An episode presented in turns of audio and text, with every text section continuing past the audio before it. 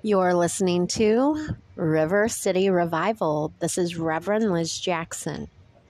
I just wanted to give an update on some upcoming podcasts. I will be interviewing people with testimonies who have struggled with addiction to drugs, alcohol, and how they've recovered by finding our Creator. I pray that these sermons really help you as there are many changes to be made and had in each one's life.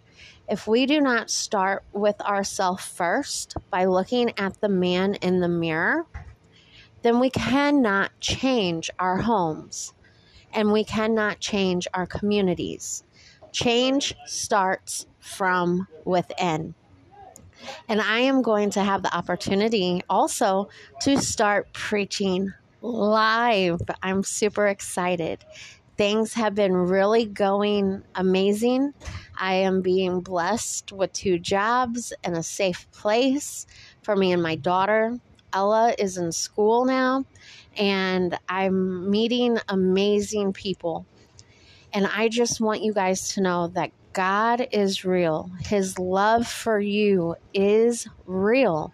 He made us because He loved us. We are the ones who turn away from Him.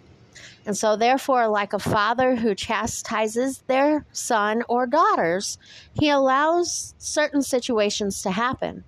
It's up to us to determine whether or not we learn our lesson or whether or not we repeat our past until we learn the lessons that He is trying to instill in us.